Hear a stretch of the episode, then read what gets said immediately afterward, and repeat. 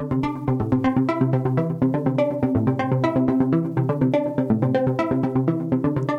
welcome to the 12th House Podcast. I'm Michelle Pellizzon, your host and the head witch in charge. So happy to be here with you today. Okay, I want to talk to you about something that I've been seeing quite a lot. No one's in trouble. Nobody's in trouble. We're all good here. This is a safe zone. Someone once told me that as a projector, one of my superpowers is being able to sort of see patterns and trends that happen in disparate places and bring them together and sort of shine a light on them. And I love that. I don't know if it's true or not, but I'm going to take that.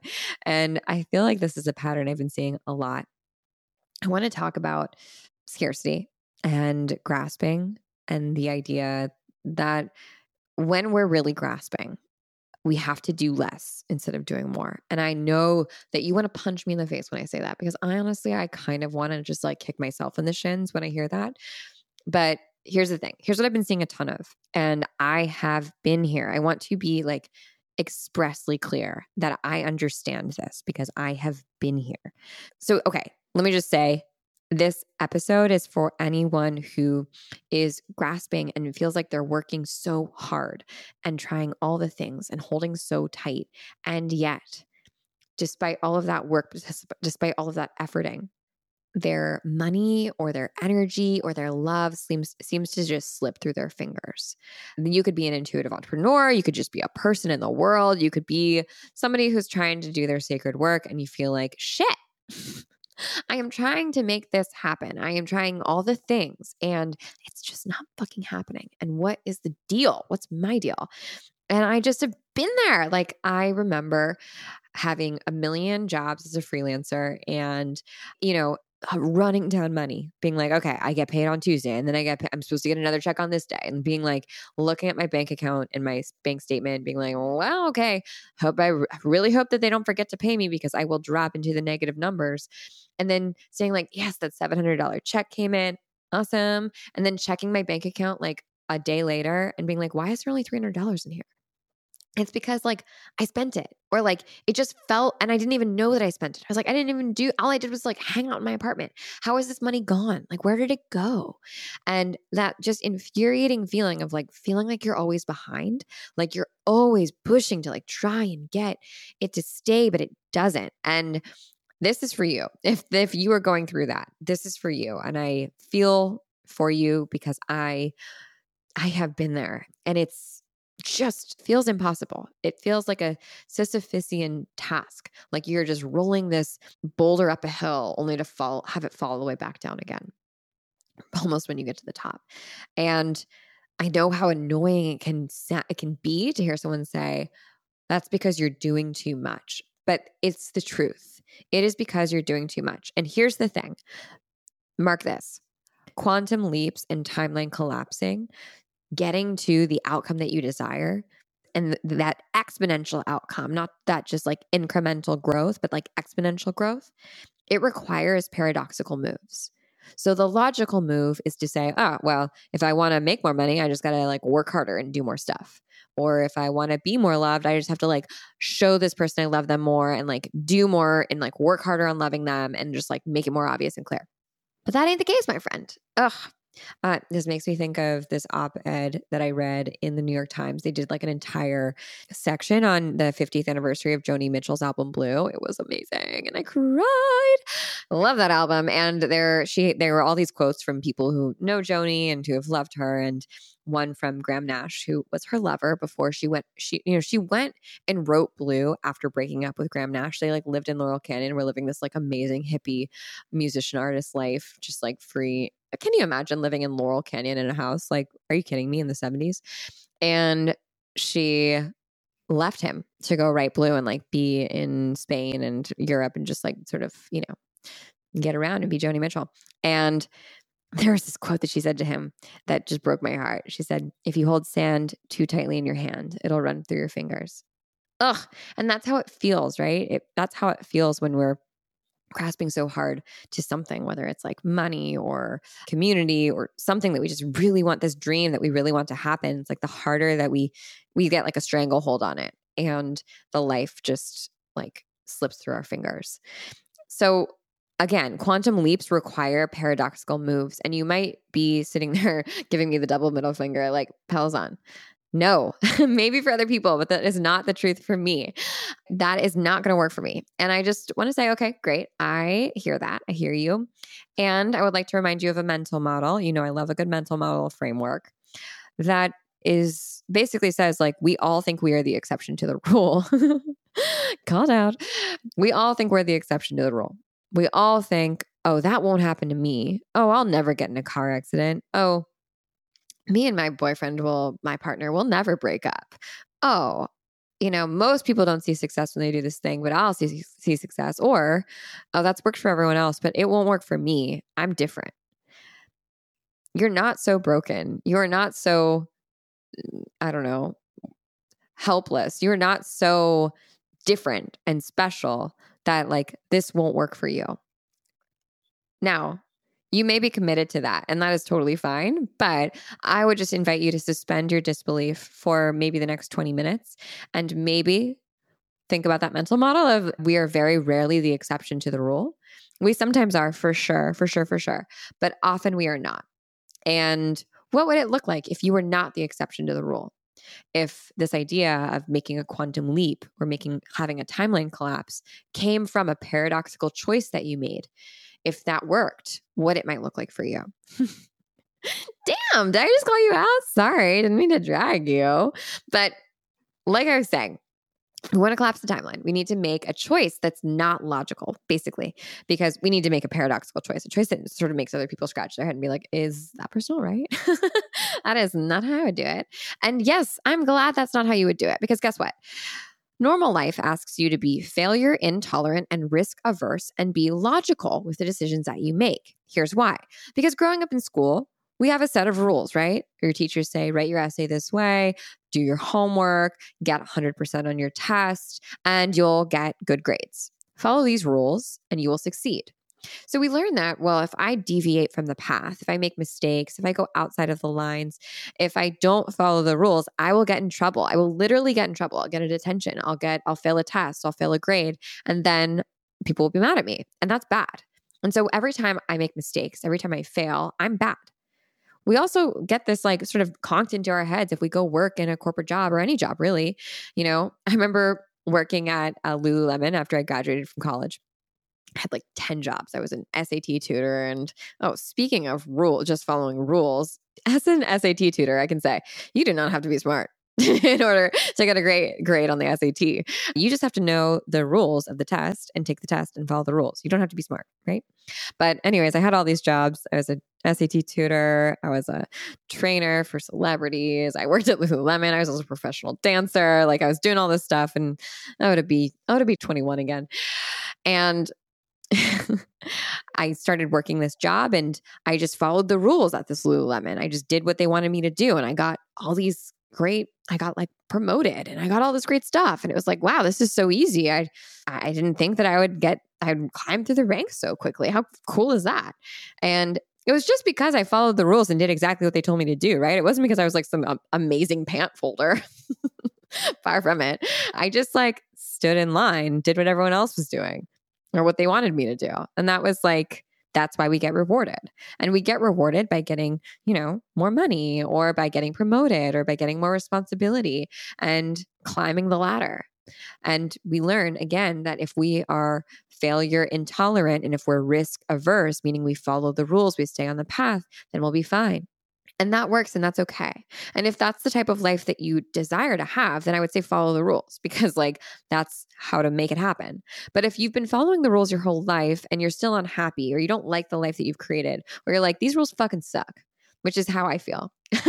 like, um, I was objectively happy in a lot of the things I was doing, but I thought that the rules sucked and weren't fair and were dumb and were just rules for rules' sake then you probably want to take another pathway. And that means that instead of following the rules and following the logical steps and being failure averse or risk intolerant or failure intolerant, you need to increase your failure tolerance.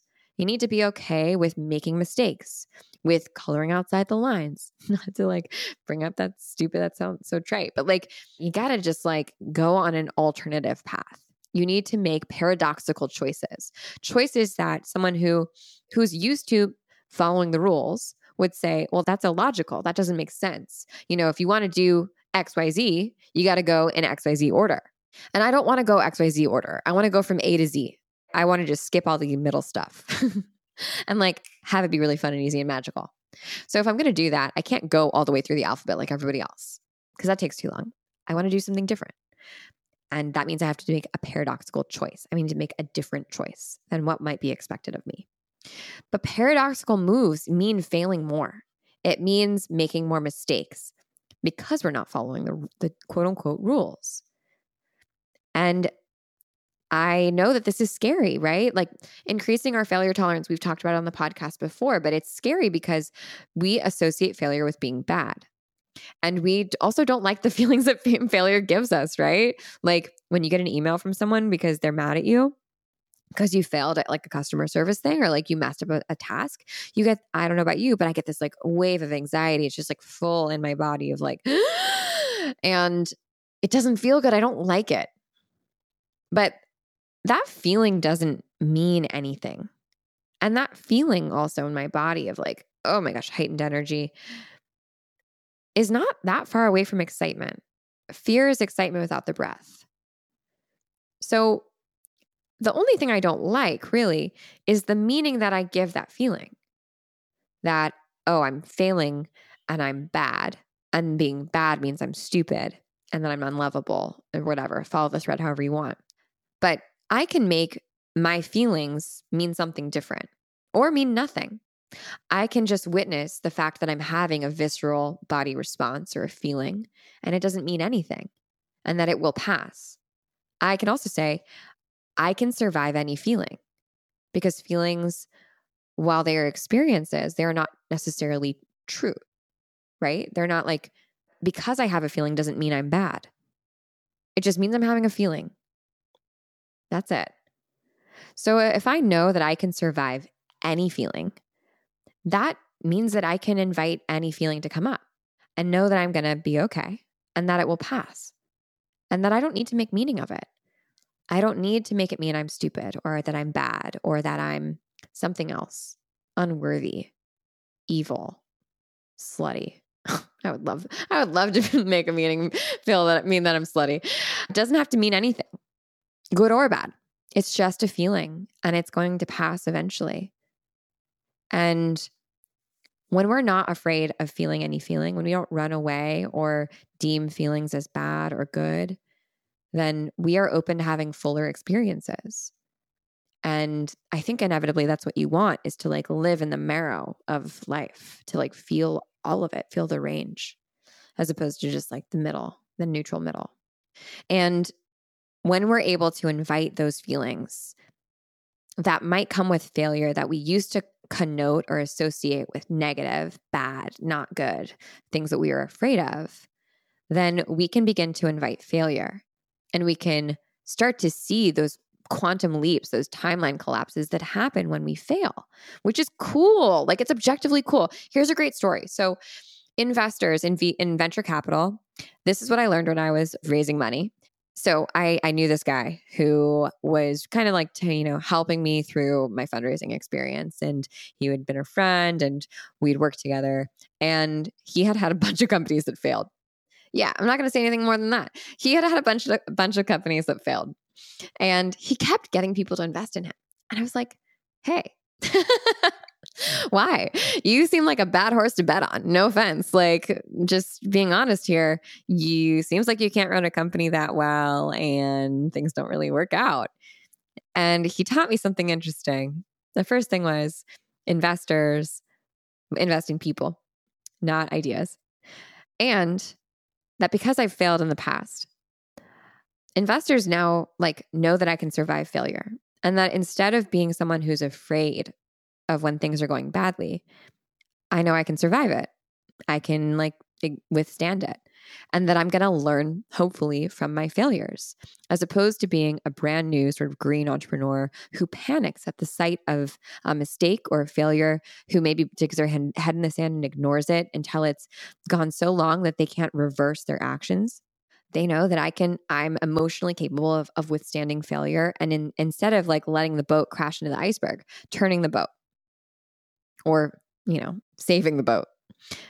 And because I've failed in the past and I am resilient enough to try again, I've learned from those mistakes. And that is a quantum leap, right? Because the next time, you know, the first time he raised money, it took forever. Then he failed. the second time, it was like overnight, he raised all the money he needed. And I saw this happen again and again. I asked a bunch of investors about it because I was like, is this true that you would invest in someone who's failed? And across the board, they said, yes, absolutely. I would rather invest in someone who's failed before than someone who's had a successful exit because, you know, success is is a fluke often if we do it uh, like generally like you're successful the first time because you get lucky you just happen and you think that it's because you're good.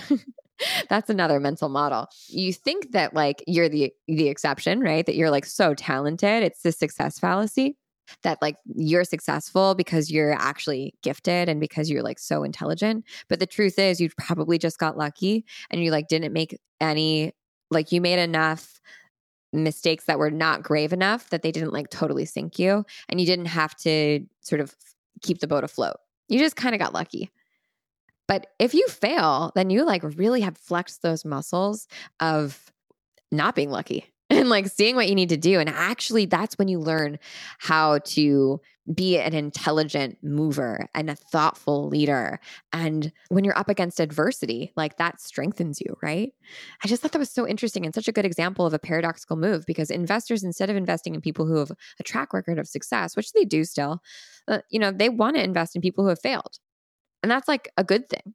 And I just thought that was that's such a great example. Tech is not the sort of typical all the time corporate world and and that it proves it. And I, I just love that. And I think that our paradoxical move in this example is just failing more. So if we want to make a, a timeline collapse, if we want to go from A to Z, then we have to be open to failing more. And that just means we have to increase our failure tolerance. We need to be a little bit more risk inclined and know that we're, we're going to survive. And here's where this comes idea of failure tolerance comes to doing less. When we are trying to do a bunch of things and investing our energy in a lot of products or services or people or topics, it's because we're failure averse. It's because we're afraid that if we focus on one thing, we're putting all of our eggs in one basket. And you've heard that saying before, right? Oh, don't put all your eggs in one basket. What if it doesn't work? And you're like, oh, fuck, you're right. What if it doesn't work? Here, I'm going to put like my 10 eggs into like 25 baskets. and we really like aren't investing and moving energy in a thoughtful way towards any of them. And we're also trying so hard not to fail that like that's really all we're focusing on as opposed to really living and being in the in the present and like moving with intention towards whatever it is that we want our outcome to be. We're just like trying to not drown. We're crossing our fingers and we're like, I'm just gonna tread water for here for like a while instead of swimming to the shore. Make sense? So we're treading water, crossing our fingers, like super duper hope that someone's gonna come save me. I'm just gonna like look after these baskets instead of being like, you know what? I'm gonna take this basket, I'm gonna swim to the shore that I can see. Doesn't make a lot of sense, right? It does make sense like in our minds, but it doesn't actually make sense. So we need to cut ruthlessly out of our lives. We need to cut that shit out. We need to cut back on the things that are leaking our energy. And it's inevitable that as we sort of like go through a year, whether it's a business year or just like a regular, not fiscal year, that we're going to acquire tchotchkes things right things that take up our energy i'm looking at my my kitchen right now and like you know my partner and i have bought some new kitchen appliances and they're kind of just like sitting on the counter and they're kind of taking up space and we've just over our travels and experiences over the last year acquired some things and we're due for a deep clean you know we're we're not using half this stuff. We got to like get rid of it. It's just sitting there, taking up space, taking up energy, collecting dust. And it's time to cut, it's time to cull. It's important to do this energetically in our businesses and in our real lives. When we are not cutting things and we're just sort of letting them languish, whether it's energetically, like we've got products or services that we're like, they're sitting on our sort of metaphorical shelf.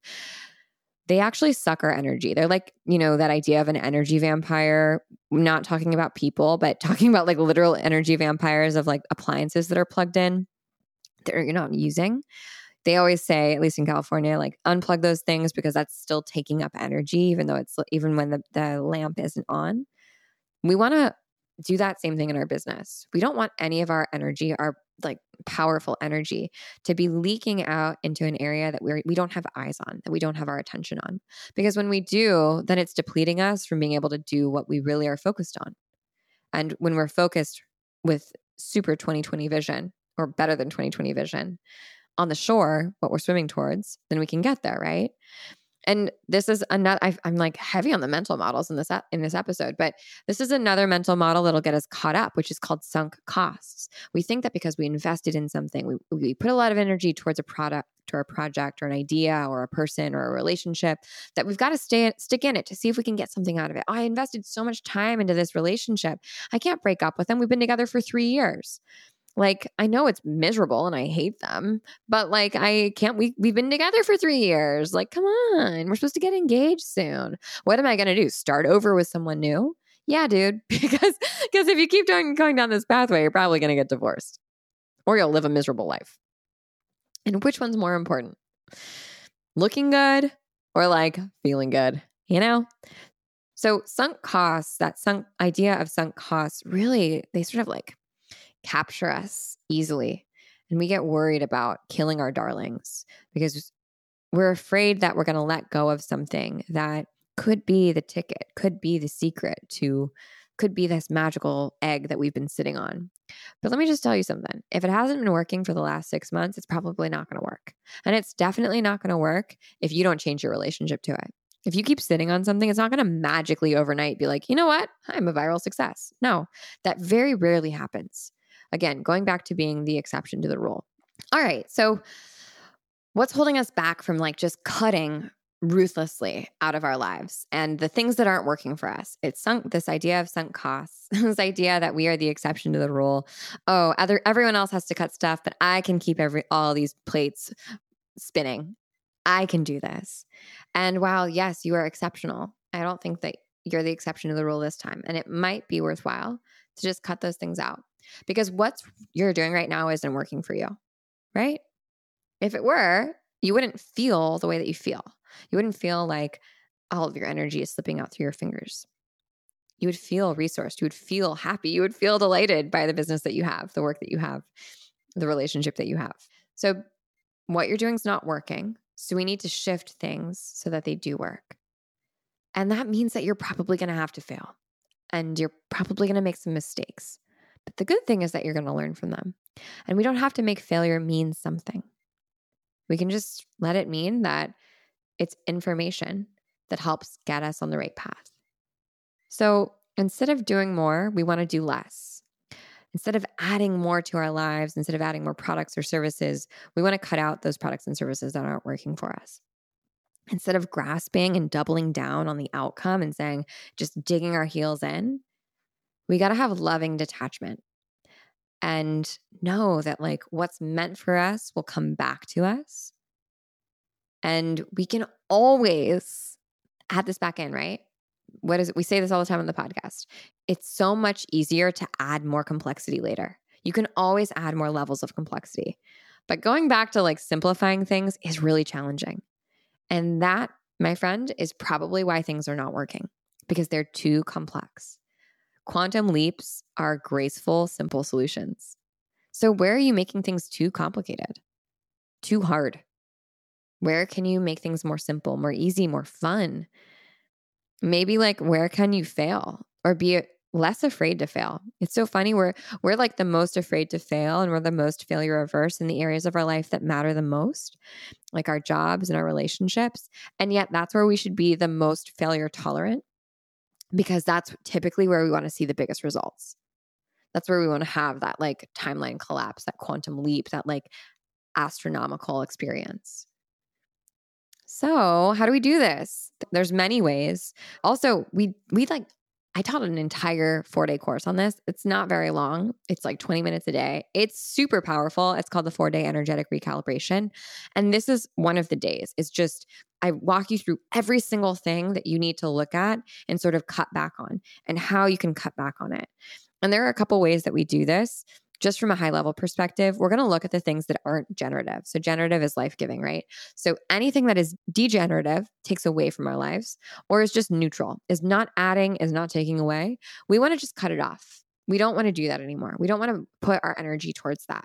There are some things that you're like, um, but I don't like going to the grocery store. That doesn't feel generative. Okay, well, you don't have to go to the grocery store. You can have someone else go for you. Or you can change your perspective on it and you can make it something that's generative for you. You know, there's lots of options there.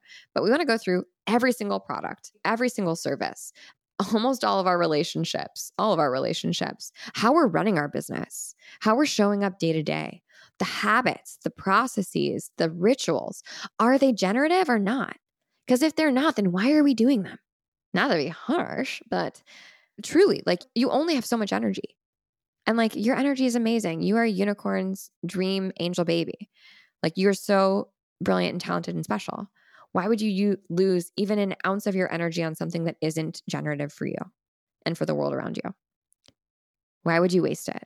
It's stealing from you and it's stealing from the people that you're here to help. Rude. So, my recommendation is to go through your life and just give yourself an audit. What is adding and what is taking away from my life? What is sitting there sort of on the shelf, just taking up space versus adding to the ambiance of this room, of this ecosystem I've created for myself?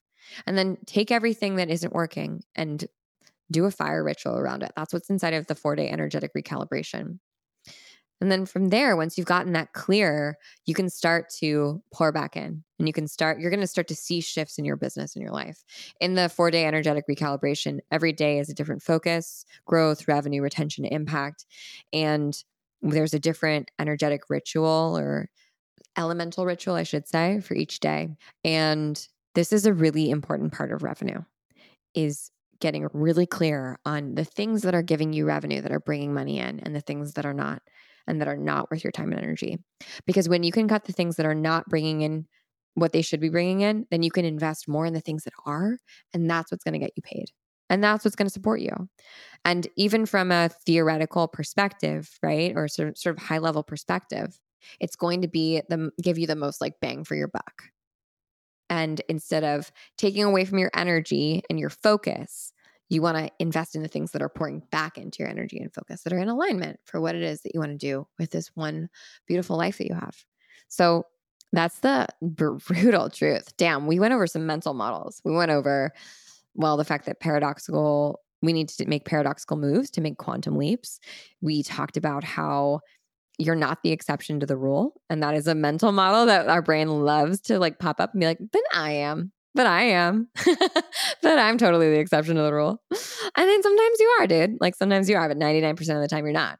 We talked about sunk costs and how we tend to grasp onto the things that we've invested energy in in the past. But just because we've invested energy into something doesn't make it mean it's more likely to bring us success or that we're likely to get our money back. In fact, the more we sort of grasp onto things where that aren't working, the more we invest our energy or time or, we, or they cost us, the less likely they are to actually like be a return on our investment.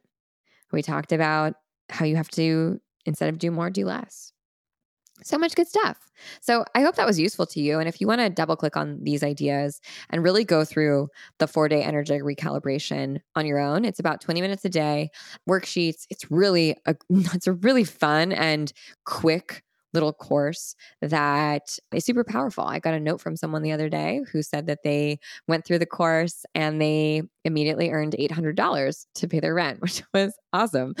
So, if you are looking to see energetic shifts that are going to make a difference in your life and your business, and you just need a tune up, this is a perfect time to do it. We're at this downtime in the summer where we're leaning into the fall and I don't know, maybe it's the Capricorn Saturn in me, but I just love getting in the position for when fall comes, when that like school, beginning of school season starts, feeling like, oh yeah, I got this everything's lined up and I know exactly what moves I'm going to make. I like cleared house, cleaned house. Everything feels so good and only the necessary things are here. And that means I can spend my energy like doing the things that I love. And that's really cool. Making quantum leaps, super cash, no big deal. So I hope you enjoyed this episode. And if you're curious to learn more about the four day energetic recalibration, you can find it on our, on our site. It's $29. It's super affordable. And we made it really affordable because because that's important. and I hope you enjoy it. We've had like 700 people take it. So uh, it's a pretty good one. If you have any questions, shoot me a note. I would love to hear your thoughts on this episode, what you think of failure tolerance and paradoxical choices. And you can let me know by tagging holisticism on your stories on IG or just shooting a text to the number in the show notes. All right, that's all I have for you this week. I will see you on the internet. Bye.